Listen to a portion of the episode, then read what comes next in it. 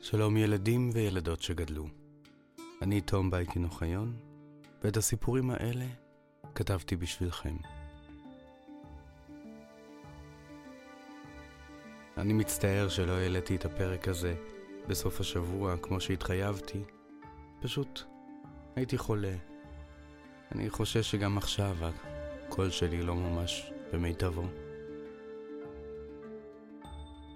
אבל כמו שאומרים, ההצגה חייבת להימשך.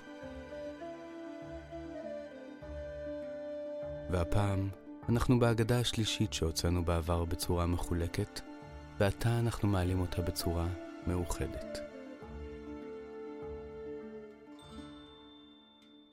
גם היא הפכה עם השנים להיות אחת האגדות האהובות ביותר, ואנחנו מקווים שתהנו ממנה גם הפעם.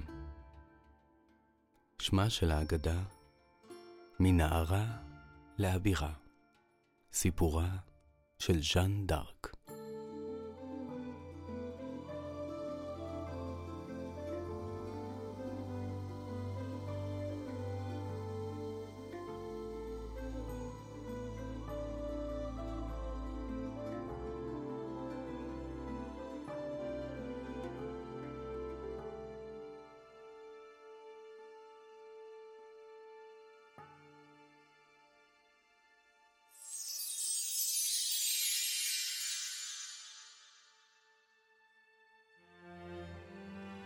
במאה ה-15, כאשר לצחצוח חרבות הפלדה ולשריקת החץ הנורא מקשת, הצטרף לראשונה הרעם הנורא של התותח, צרפת ואנגליה היו שרויות בעיצומה של המלחמה הארוכה ביותר בהיסטוריה. מלחמת מאה השנה. בה אמהות שלחו את בניהן לאותה המלחמה שאליה יצאו בעליהן, אביהן ואפילו סבא שלהן. באותו זמן נולדה ז'אן, גיבורת סיפורנו, במחוז לורן, בכפר הצרפתי הקטן, בעל השם המוזיקלי דום רמי.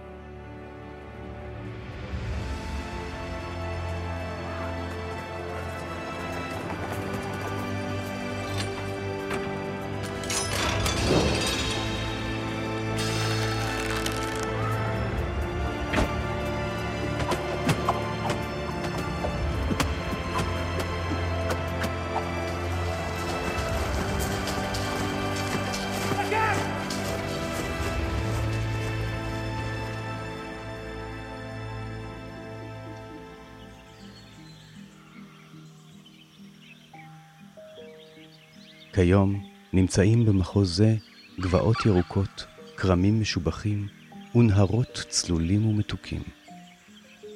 אבל אז כל החלק הצפוני של צרפת, מלבד מחוז לורן, היה בידי האנגלים, ואלה נהגו באדמה הצרפתית בזלזול של כובש זר. בזמן שאביה, אחיה ושאר הגברים יצאו למלחמה, ז'אן עזרה לאמה לראות את הכבשים, לסרוג את הבגדים ולדאוג לגינה. יום אחד, כשהייתה בת 12, תהילה ז'אן בגינתה, שרה, רוקדת וצוחקת, בין הפרחים, הפירות והירקות. לפתע חוותה משהו מוזר מאוד. היא החלה לשמוע קולות, למרות שלא היה איש לידה.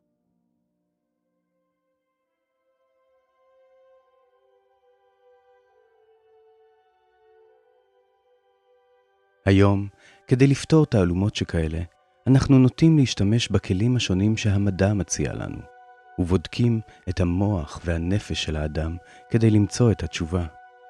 אבל אז היה זה עדיין עידן האמונה, שבו חיפשו תשובות בעולם הנשמה. אם הילדה שומעת קולות, האמינו, הרי שהקולות באים מאחד משני מקורות, מגן עדן של האל, המלאכים והקדושים, או מממלכת השאול של השטן, השדים והחוטאים. מכיוון שהיו אלה קולות צלולים ויפים, והם מילאו את ליבה בתחושה של טוב ואהבה, ז'אן האמינה שהיו אלה הקולות של שליחיו הקדושים של אלוהים. למרות שהם דיברו רק אליה, ולמרות שלא ראתה בכלל מניין הם באים, היא לא פחדה, הרגישה שעליה לכבד את רצונם. ז'אן הבינה מהקולות שהאל ייעד לה תפקיד גדול בהיסטוריה. למרות שהייתה ילדה קטנה, רזה וחלושה, למרות שגדלה כל חייה בכפר ואפילו לא ידעה לקרוא או לכתוב, למרות שהייתה בת בעולם שבו רק הבנים יוצאים למלחמות, נאמר לה שעליה לעזוב את ביתה, להנהיג את צבא צרפת במלחמה, להכתיר את המלך ולגרש את האנגלים מארץ אבותיה. מיד אחרי שקיבלה על עצמה את השליחות, ז'אן החלה להניף את חרב העץ הקטנה שלה ולהתאמן לקראת תפקידה הגדול. לבסוף, כשהייתה רק בת 16, ולמרות הפצרותיו של אביה, ז'אן עזבה את הכפר המוכר, והלכה אל המוצב הצבאי הקרוב ביותר, בכפר ווקולור.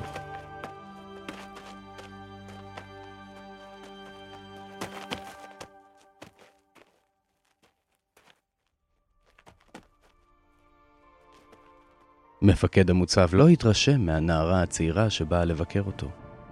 הוא הקשיב בחיוך שקט כשסיפרה שמלאכים וקדושים דיברו אליה וביקשו ממנה לשחרר את צרפת מעול האנגלים. וכשסיימה לדבר, השיב לה בישירות, לכי הביתה, ילדה. מפקד המוצב לא היה רשע, הוא פשוט היה למוד קרבות. הוא השתתף בקרב הנורא באז'נקור, וזכר איך הגשם ירד בחוזקה, והאדמה הפכה בוצית ודביקה. הוא זכר איך החיילים הצרפתים נאלצו לצעוד בכבדות אל עבר האנגלים, בזמן שהקשתים של אלה המטירו עליהם חרצים. הקרב הזה היה הכישלון הגדול ביותר של הצרפתים במלחמה. אחריו, החיילים איבדו את רוח הלחימה.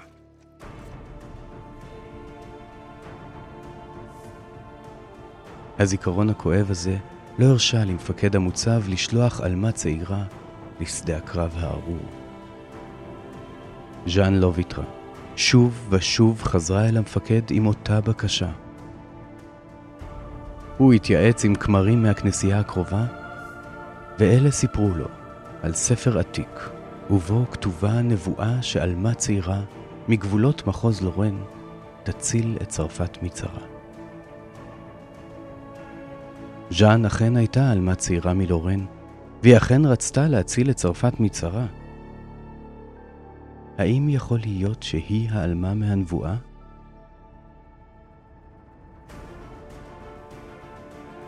בכל פעם שז'אן חזרה אל מפקד המוצב בבקשה לצאת למלחמה, היא לוותה על ידי יותר ויותר אנשים מהכפר בסביבה.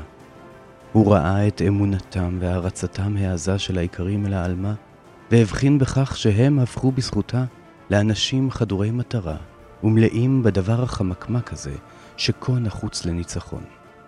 המורל. מפקד המוצב שקל את העניין. אם היא משכה את האיכרים, אולי גם תשכנע את החיילים. אם היא תשכנע את החיילים, אולי היא תשכנע גם את מפקדיהם האצילים. ואם היא תשכנע את האצילים, אולי היא תשכנע אפילו את יורש העצר של הכס הצרפתי.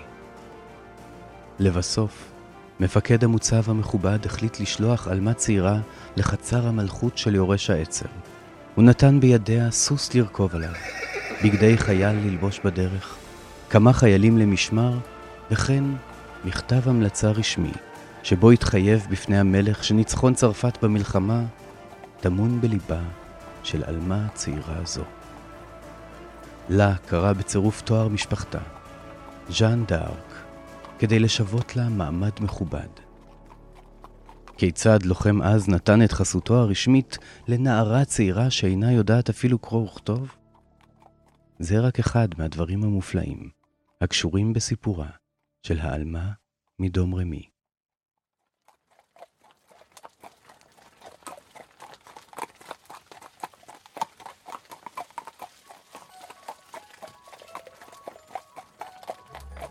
מכיוון שפריז הבירה נכבשה אף היא על ידי האנגלים, שהה שרל, יורש העצר לכס הצרפתי, באותה עת בטירה בעיר שינון. דרכה של ז'אן דארק מבוקולור לשינון כדי להגיע לחצר המלוכה לא הייתה פשוטה. היא נאלצה לעבור דרך אדמות שהיו בידי האנגלים. כדי להימנע מהיתקלויות מסוכנות עם חיל המשמר האנגלי, העלמה ופמלייתה נאלצו לרכוב בדרכים צדדיות, ונעו רק בחסות חשכת הלילה.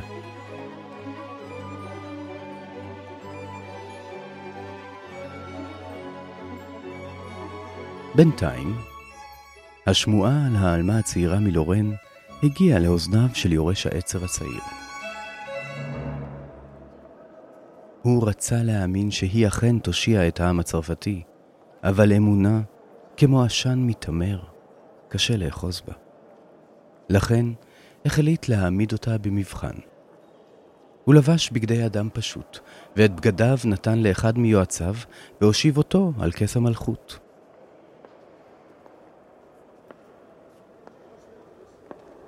כשז'אן הצעירה הגיעה אל האולם המלכותי, צועדת בבטחה בין החיילים ואנשי החצר, היא הביטה באדם היושב על כס המלכות. ראתה את בגדיו היפים ותכשיטיו הנוצצים, ולא השתחוותה. היא החלה לצעוד בין האנשים הרבים באולם, עד שעיניה נפלו על בחור צעיר שעמד בפינה בבגדים פשוטים. כשראתה אותו, עיניה ברקו מדמעות, והיא נפלה אפיים ארצה על ברכיה. היא זיהתה אותו למרות שמעולם לא ראתה את פניו.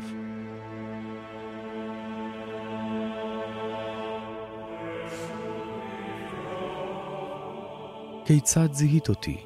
שאל יורש העצר. והיא השיבה שתגלה לו רק אם יסור איתה לחדר אחר, וישוחח עמה ביחידות. מי שמע כדבר הזה?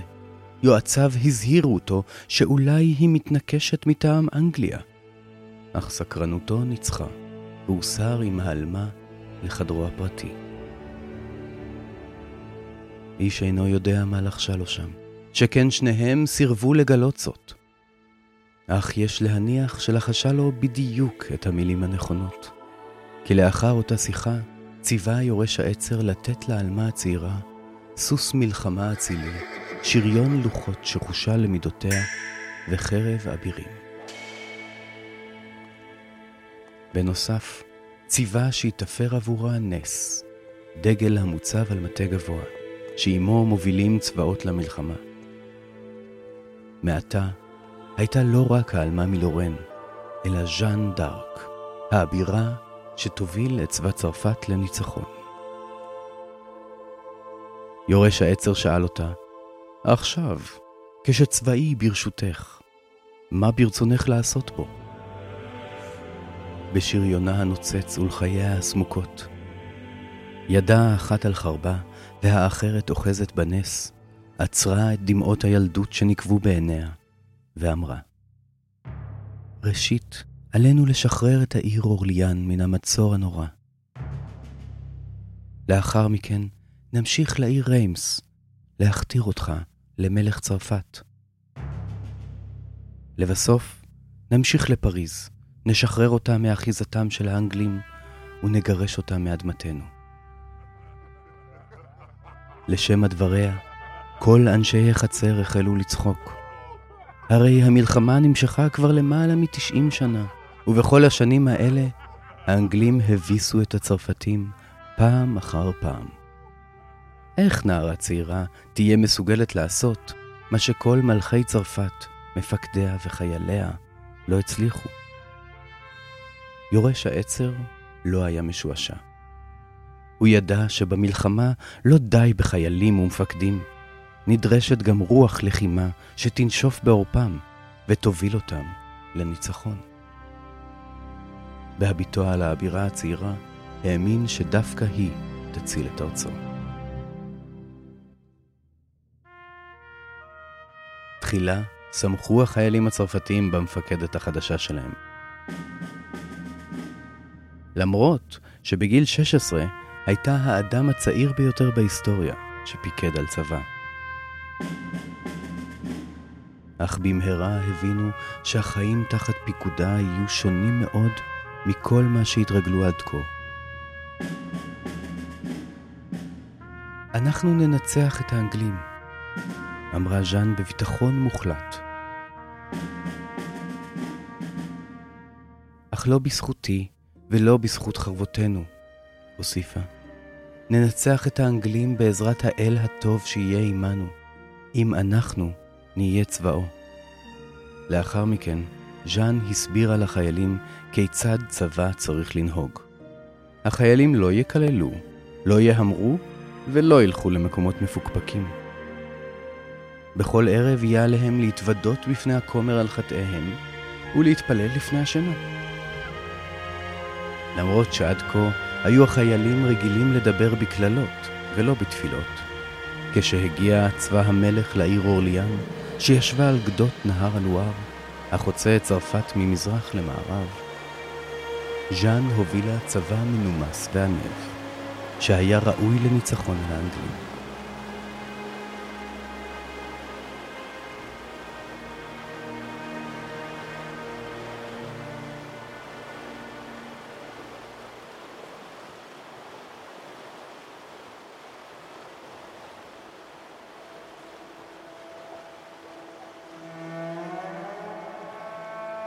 בימי הביניים, הדרך לכיבוש ערים הייתה בשיטת המצור, לפיתת מחנק איטית שאמורה להכניע את העיר.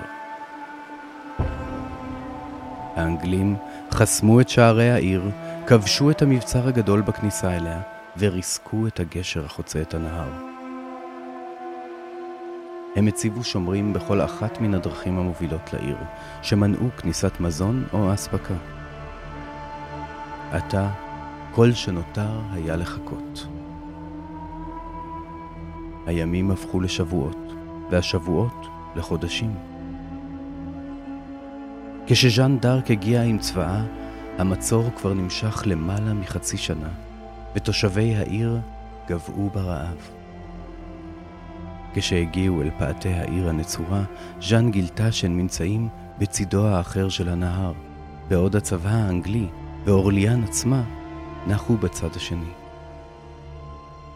צבאה היה חייב לחזור אחורה כדי לחצות את הנהר במקום שבו המים מאפשרים זאת, ואז לשוב. אך לפני כן, ז'אן ציוותה שהזדמנות זו תנוצל להעברת מזון ואספקה מעבר לחומות העיר. דבר זה לא היה פשוט. זה מספר ימים נשבה הרוח בחוזקה בכיוון הנגדי, והסירות לא הצליחו להילחם בזרם הנהר ולהגיע אל חומות העיר. לפתע קרה דבר מדהים. ברגע שבו ז'אן דארק הגיע ונשאה תפילה אל על, הרוח שינתה את כיוונה. טבען של רוחות לשנות את כיוונן, וגם הרעות שבסופות חולפות. אבל לגבי האנשים שנזבו על גדות הנהר, כולם אנשי אמונה אדוקים. היה זה נס משמיים, שהעלמה גרמה לו. הכל הריעו לכבודה, מיהרו להעמיס סירה במזון ואספקה, והשיתו אותה אל הצד השני. התושבים הנצורים שלשלו חבל מעל חומות העיר אל הסירה, ומשו את המזון פנימה שק אחר שק, לחלקו לתושבים הרעבים. ז'אן דארק וצבאה שבו לאחר מכן לאחור, חצו את הנהר וניצבו אל מול שערי העיר, מוכנים למלחמה. ז'אן החליטה שבמקום לצוות על צבאה לתקוף, יש לתת לאנגלים הזדמנות נוספת למנוע שפיכות דמים. היא צעדה יחד עם כמה אבירים נבחרים אל עבר המבצע האנגלי ודרשה לדבר עם מפקדם. זו ההזדמנות האחרונה שלכם, קראה להם. אם לא תיכנעו עכשיו ותשחררו את העיר, נאלץ להילחם בכם. ומכיוון שאנחנו כאן בשליחות אלוהית, אין ספק שננצח.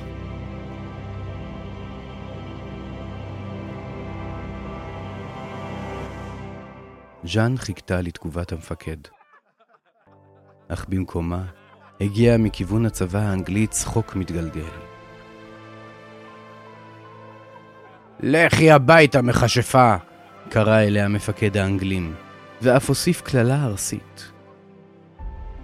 ז'אן שמעה את הקללה, נעלבה מאוד, ואפילו החלה לבכות קצת. עדיין הייתה נערה צעירה, ומילים יכולות לפעמים לפגוע בלבבות צעירים.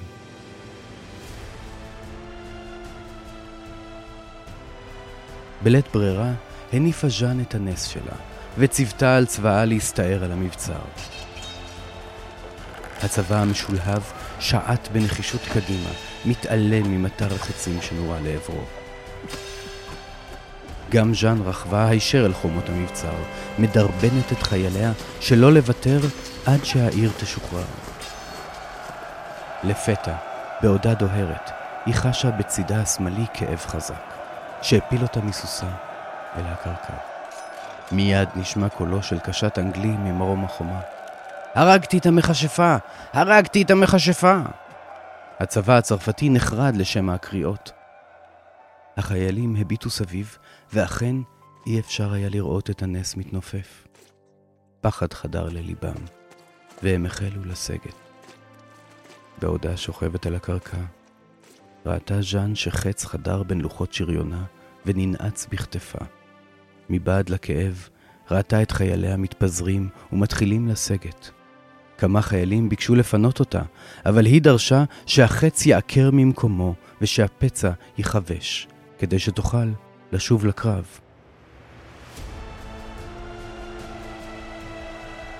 במהרה אפשר היה לראות את הנס המתנופף של ז'אן דארק נע לכיוון החומות.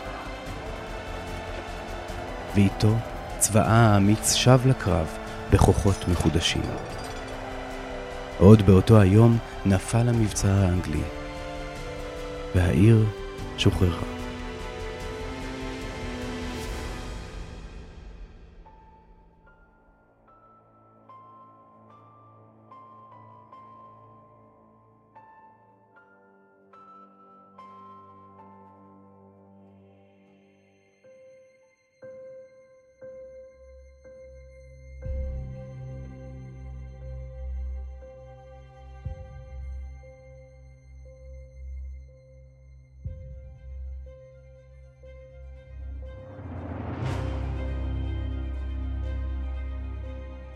לאחר הניצחון, קיוותה ז'אן דארק לשוב ליורש העצר ולהמשיך במשימתה.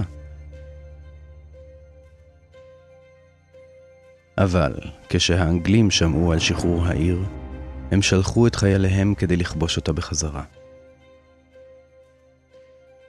בעמק פתאי, צפונית לאורליאן, נעצר הצבא האנגלי והתכונן לקרב חזיתי. חומה של חניתות מחודדות ננעצה באדמה, ומאחוריה הסתופפו שורות של קשתים מיומנים. משני צידיהם מאות פרשים בשריונות נוצצים ניצבו עם חרבות שלופות. ומאחוריהם הסתדרו אלפי חיילים רגליים.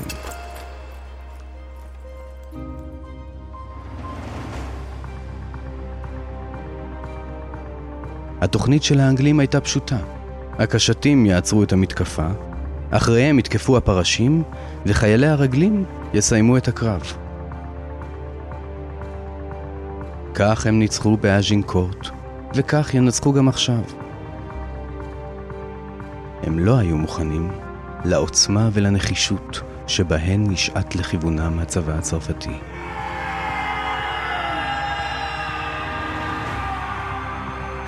ברגע שראשוני הצבא הצרפתי התקרבו אל העמק, החלו הקשתים האנגלים לראות את חציהם. אך כשהבחינו בצבא הצרפתי דוהר קדימה, חניתות וחרבות בידיהם, ומבט זועם בעיניהם, נבהלו עד כדי כך שעזבו את עמדתם הבטוחה ונסו לאחור, כשהם מפילים את הפרשים מסוסיהם ומפזרים את חיל הרגלים לכל עבר.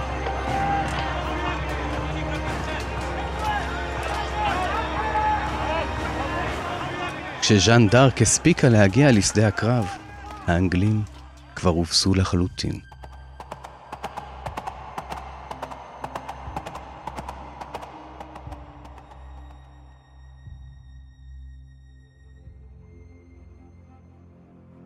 בשדה הקרב, ז'אן לא יכלה לעצור את דמעותיה. בדמיונה, מלחמה הייתה דבר מפואר ומלא גבורה. אבל לא היה דבר מפואר בחיילים מתים, אנגלים או צרפתים.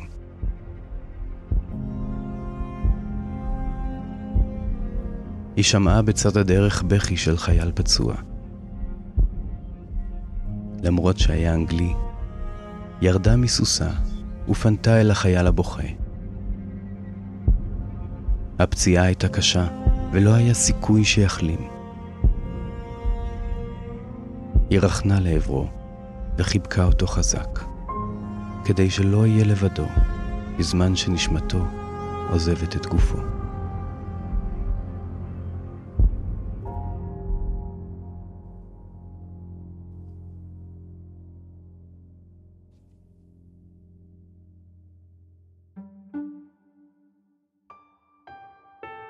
בתום מסע מוצלח, ז'אן שבה אל יורש העצר כמנצחת.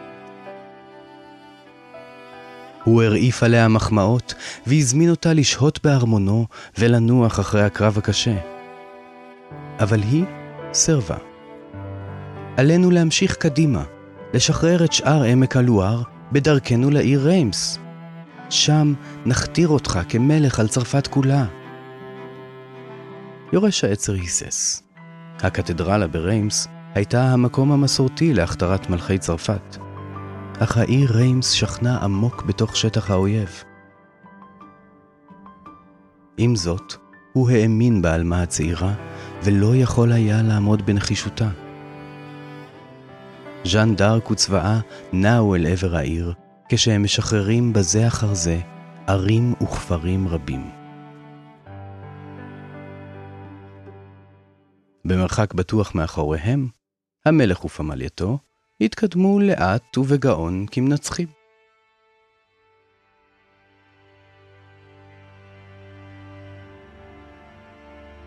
בתום המסע, השניים ניצבו זו לצד זה בתוך הקתדרלה, ויורש העצר הוכתר בגאווה כשארל השביעי, מלך צרפת.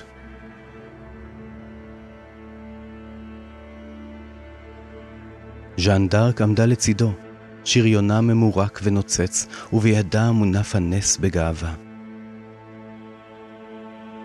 איש לא היה מאמין כמה חודשים לפני כן שצרפת תזכה לראות את מלכה החדש מוכתר בריימס, והנה, הודות לנחישותה של נערה צעירה, קרה הדבר.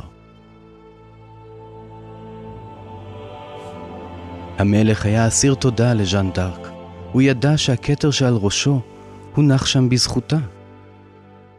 הוא ציווה להכתיר אותה ואת משפחתה בתואר אצולה מכובד, ושאל, מה תרצה בתמורה לעזרתה? האם תרצה טירה ואדמות, או אולי משרה מלכותית? בתשובה, השפילה ז'אן ראשה בצניעות, ואמרה, אין לי צורך בדבר, רק לשרת את אלי ואת מלכי. אבל, אם ירשה לי הוד מעלתך, אני רוצה לבקש ממך טובה בשם הכפר שממנו באתי. היא הסבירה שכל חייה ראתה כיצד אביה ושכניו סובלים תחת עול המיסים הכבדים של המלחמה, וביקשה שהמלך יקל עליהם בזאת. המלך היה מופתע עד מאוד. המס שהגיע מהכפר הקטן היה סכום זעום וזניח לחלוטין. הוא ציווה שינוסח צו מלכותי, המכריז שמעתה ועד עולם, הכפר דום רמי וכל תושביו יהיו פטורים ממיסים. ממש כאילו היו במעמד האצילים, או הכנסייה.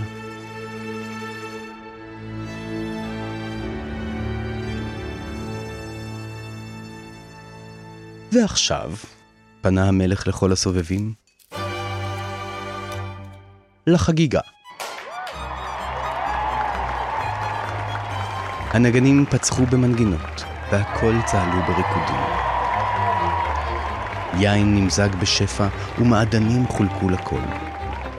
המסיבה נמשכה יום ולילה. ועוד יום ועוד לילה. וימים הפכו לשבועות, ונדמה היה שחגיגות ההכתרה יימשכו לנצח. ז'אן דארק הפצירה בו שמשימתם לא הושלמה, שחצי צרפת עדיין נמצאת בידי האנגלים, ושעליה למהר עם צבאה ולשחרר את העיר פריז. אבל הוא לא רצה לשמוע על כך. הרי העם צריך לראות את מלכו החדש, אמר והוסיף. עליי לצאת עם המסיבה מעיר לעיר, ולחגוג עם כולם. ז'אן דארק ביקשה מהמלך שלפחות ישחרר אותה ואת צבאה למשימה. המלך השיב: הרי עכשיו, כשאני מלך, אני זקוק לצבא הגדול שלי לצידי, כדי שכולם יראו איזה מלך גדול וחזק אני. ז'אן לא ויתרה. והמלך הבין שלא יוכל להמשיך ליהנות כשלצידו מחרקרת נערה בפרצוף חמוץ. הוא שלח אותה לשחרר את פריז, עם צבא זעום של כמה מאות חיילים. כשהוא מבטיח שמיד כשיסתיימו החגיגות, ישלח את צבאו הגדול כתגבורת. ז'אן שמחה על ההבטחה, ומיהרה לאסוף את חייליה הנאמנים ולצאת לפריז.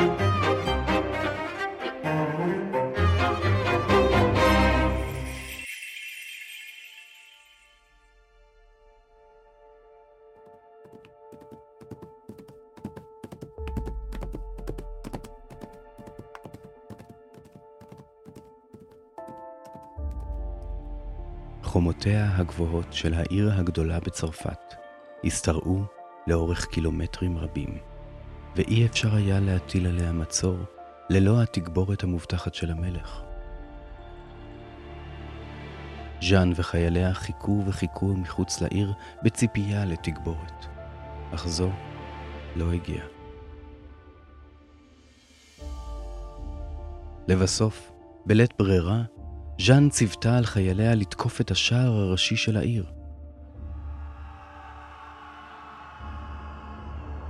המשימה הייתה קשה. השער היה מוגן בתעלה עמוקה. הגשר החוצה אותה הורם למעלה, ועל החומות ניצבו קשתים רבים, מוכנים לקראתם. עם זאת, חייליה האמיצים של העלמה לא היססו ותקפו את השער בכל כוחם, בניסיון לפרוץ אותו.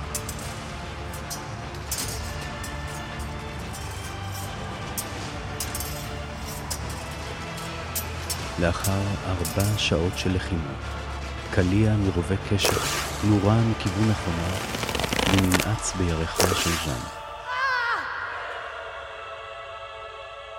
למרות הפצרותיה, לא הייתה ברירה אלא לפנותה משדה הקרב ולהודות בתבוסה. ז'אן נלקחה לאחוזה, ובעודה מחלימה, שמעה שמלכה חתם על הסכם שלום עם האנגלים. שבו ויתר על פריז. אילו שרל השביעי היה מקצה לה את החיילים שביקשה, אין ספק שהעיר הייתה נופלת. אבל הוא סירב, ואף אסר עליה לשוב ולתקוף את העיר. עכשיו, ילדה, הזמן לדיפלומטיה, אמר לעלמה. מלך אנגליה הסכים לוותר על האדמות שכבשנו ממנו בחזרה, אם אנחנו נוותר על האדמות שהוא כבש מאיתנו. ז'אן לא הייתה מוכנה לשמוע על כך, הרי חצי צרפת עדיין הייתה בידיהם של האנגלים. היא לא הייתה יכולה להישאר בבית, כפי שהמלך ציווה עליה. בכל יום הגיעו אליה מכתבים מכל קצוות צרפת הכבושה, המפצירים בה לבוא לעזרתם, ולשחרר אותם מעול הכובשים? האם תוכל להתעלם מכאבם של אחיה הצרפתים? בלית ברירה, ז'אן אספה את מעט החיילים הנאמנים שנותרו לצידה, ויחד הם נעו מכפר לכפר, מגרשים את הכובשים ומשחררים את התושבים. המלך כעס מאוד, הרי הוא הבטיח לאנגלים שהמתקפות ייפסקו. אבל אפילו הוא לא יכול היה לעצור את ז'אן דארק. יש גבול לניצחונות שאפשר להשיג בעזרת צבא קטן כל כך. ואכן, במהלך אחד הקרבות נתפסה ז'אן דארק. כולם האמינו שבמהרה המלך שרל השביעי ישלם לאנגלים את הכופר הנדרש לשחרורה. אבל דבר לא נשמע ממנו, והיא נשלחה למאסר, ממתינה למשפט. למלך אנגליה הייתה בעיה עם האסירה שלו. אי אפשר היה לשפוט אותה כמצביעה, כי אז יהיה עליו להודות שנערה צעירה ניצחה את צבאותיו. אם לא די בכך, העלמה הודיעה שהיא פועלת בשליחות האל. ואם אכן האל הוביל אותה לניצחון, הרי שהוא נמצא בצד של הצרפתים. לזאת, המלך האנגלי לעולם לא יסכים. לכן, היה עליו להוכיח שלא האלוהים שלח את העלמה, שלא מלאכים וקדושים דיברו איתה, אלא שהשטן ושדיו הובילו אותה. כלומר, היה עליו להוכיח שז'אן דארק הייתה בכלל מכשפה.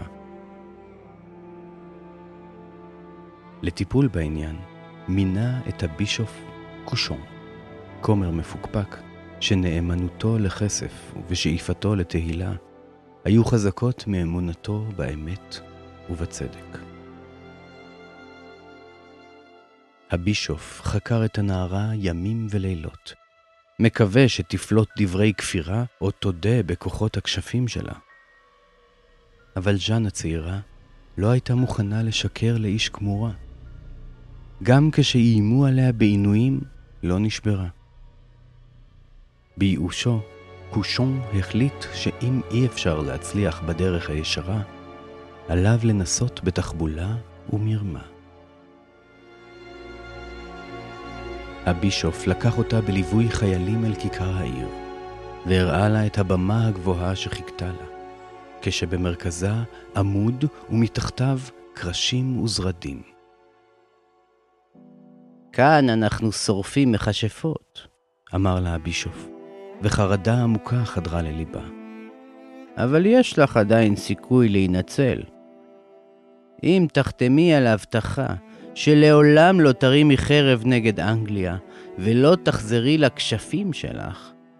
נוותר על עונש המוות, ונשחרר אותך לחיות את שארית חייך במנזר. ז'אן דארק הסכימה לדרישות הכומר, אבל היא לא ידעה לקרוא. לכן, לא ידעה שהמסמך שעליו היא חותמת מצהיר שהשטן והשדים הנחו אותה, והיא נשבעת לעולם לא לטעון שנשלחה על ידי אלוהים, ושגם לעולם לא תלבש בגדי גברים. חשוב לזכור שכל אנשי הכנסייה לבשו אז טוניקות ארוכות, שלא היו אלא שמלות. הסעיף האחרון היה חשוב במיוחד לתחבולה שתכננו. לא עניינו אותם עובדות, כמו שאי אפשר לצאת לקרב עם החוך ואי אפשר לרכוב על סוס מלחמה בשמלה. הם ידעו שאם ז'אן תיכשל בהבטחה הזו, הרי תודה בכך שהיא אכן מכשפה ושליחת השטן. ואז יהיה מותר להוציאה להורג.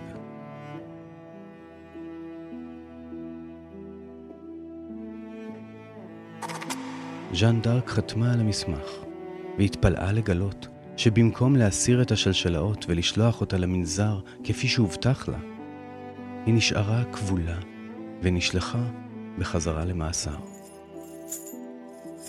לשווא הסבירה לחולאיה שהובטח לה שתישלח למנזר, אך איש לא הקשיב לדמעותיה. ערב אחד, כשז'אן עזבה את חדרה והלכה להתרחץ, התגנבו השומרים לטאה, קרעו את שמלתה והשאירו במקומה מכנסיים וחולצה של חייל.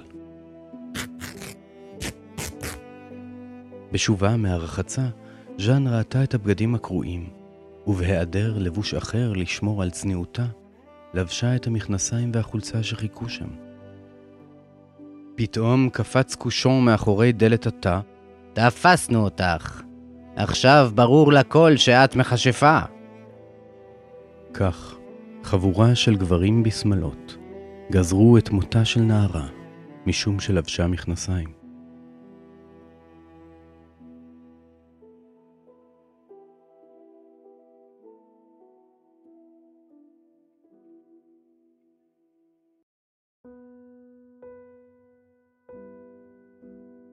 הגיע יום ההוצאה להורג. ז'אן דארק הובלה בשלשלאות אל המוקד, נקשרה אליו בחבלים, וחיכתה לשמע גזר הדין. על צווארה הייתה שרשרת קטנה עם צלב, שאותה קיבלה מאימה. כשקושון ראה את השרשרת, קרע אותה והשליכה על הקרקע. שליחת השטן לא צריכה צלב, אמר.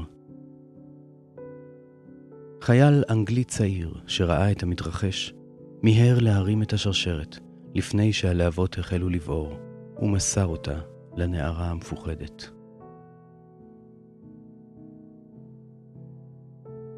כך, ברגעיה האחרונים, היא מצאה נחמה, הן מאלוהים והן מאנשים.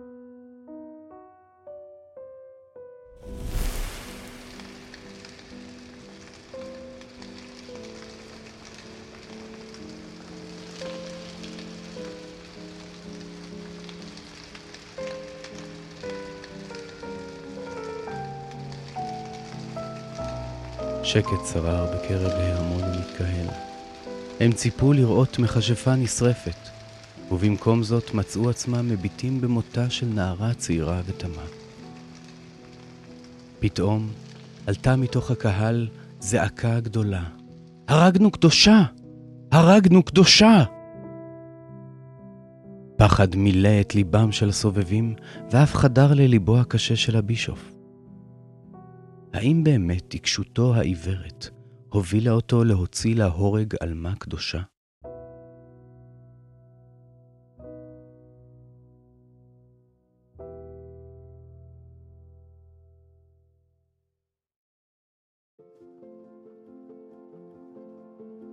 השמועה על משפט הראווה הבזוי נפוצה ברחבי אירופה, עד שהגיעה לאוזנו של האפיפיור ברומא. כששמע האפיפיור שהזוועה הזאת נעשתה בשמה של הכנסייה, דרש שייערך משפט חוזר. בעיניו, גם למתים היה מגיע צדק. כעבור כמה שבועות החל המשפט, ומכל קצוות צרפת הגיעו משפחה, חברים, חיילים ומכרים, למסור בזה אחרי זה את עדותם על חייה ואופייה של העלמה. הם נשבעו בנשמתם הקדושה וסיפרו על טוב ליבה וצניעותה, על רוחה העזה ועל הניסים המופלאים שראו במו עיניהם. בתום המשפט, ז'אן דארק זוכתה מכל אשמה, ולימים אף הוכרזה כקדושה. מלחמת מאה השנים נמשכה עוד למעלה משני עשורים, ארוכים, מיותרים וכואבים. בסופם, אמנם הצליחו הצרפתים לכבוש בחזרה את פריז ולגרש את האנגלים מאדמתם, אבל המחיר ששילמו היה קשה מנשוא. אם תשאלו, מי ניצח במלחמת מאה השנים? זכרו, במלחמות אין באמת מנצחים.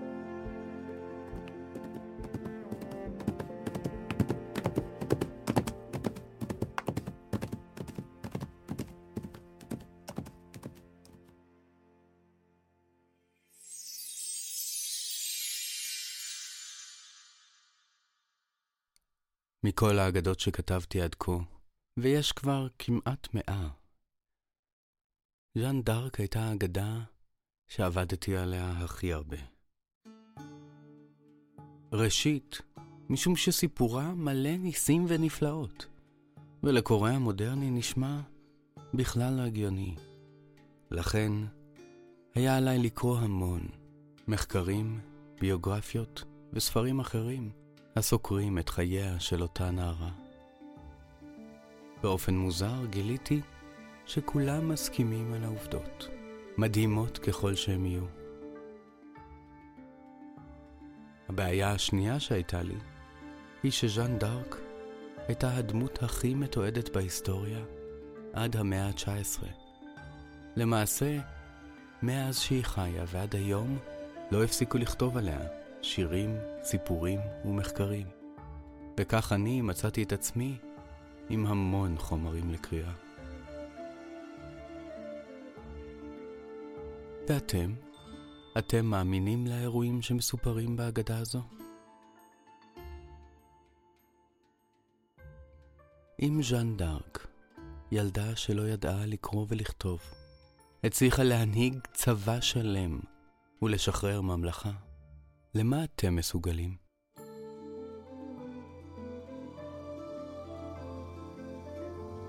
מלבד האגדה הזאת, עוד אגדות מופיעות בפודקאסט שלנו, אגדות אמיתיות. אם אהבתם את האגדה ואתם רוצים לתמוך ביצירה שלנו, אתם מוזמנים לעשות זאת. על ידי תמיכה באתר הפטריון של אגדות אמיתיות, על ידי רכישת הספרים שלנו מהוצאת פנק, או על ידי הזמנתי לבית ספריכם, במסגרת סל תרבות ארצי. ואם רק תסתכלו טוב טוב, תראו שכל אחד ואחת מכם הוא כבר גיבור של אגדה.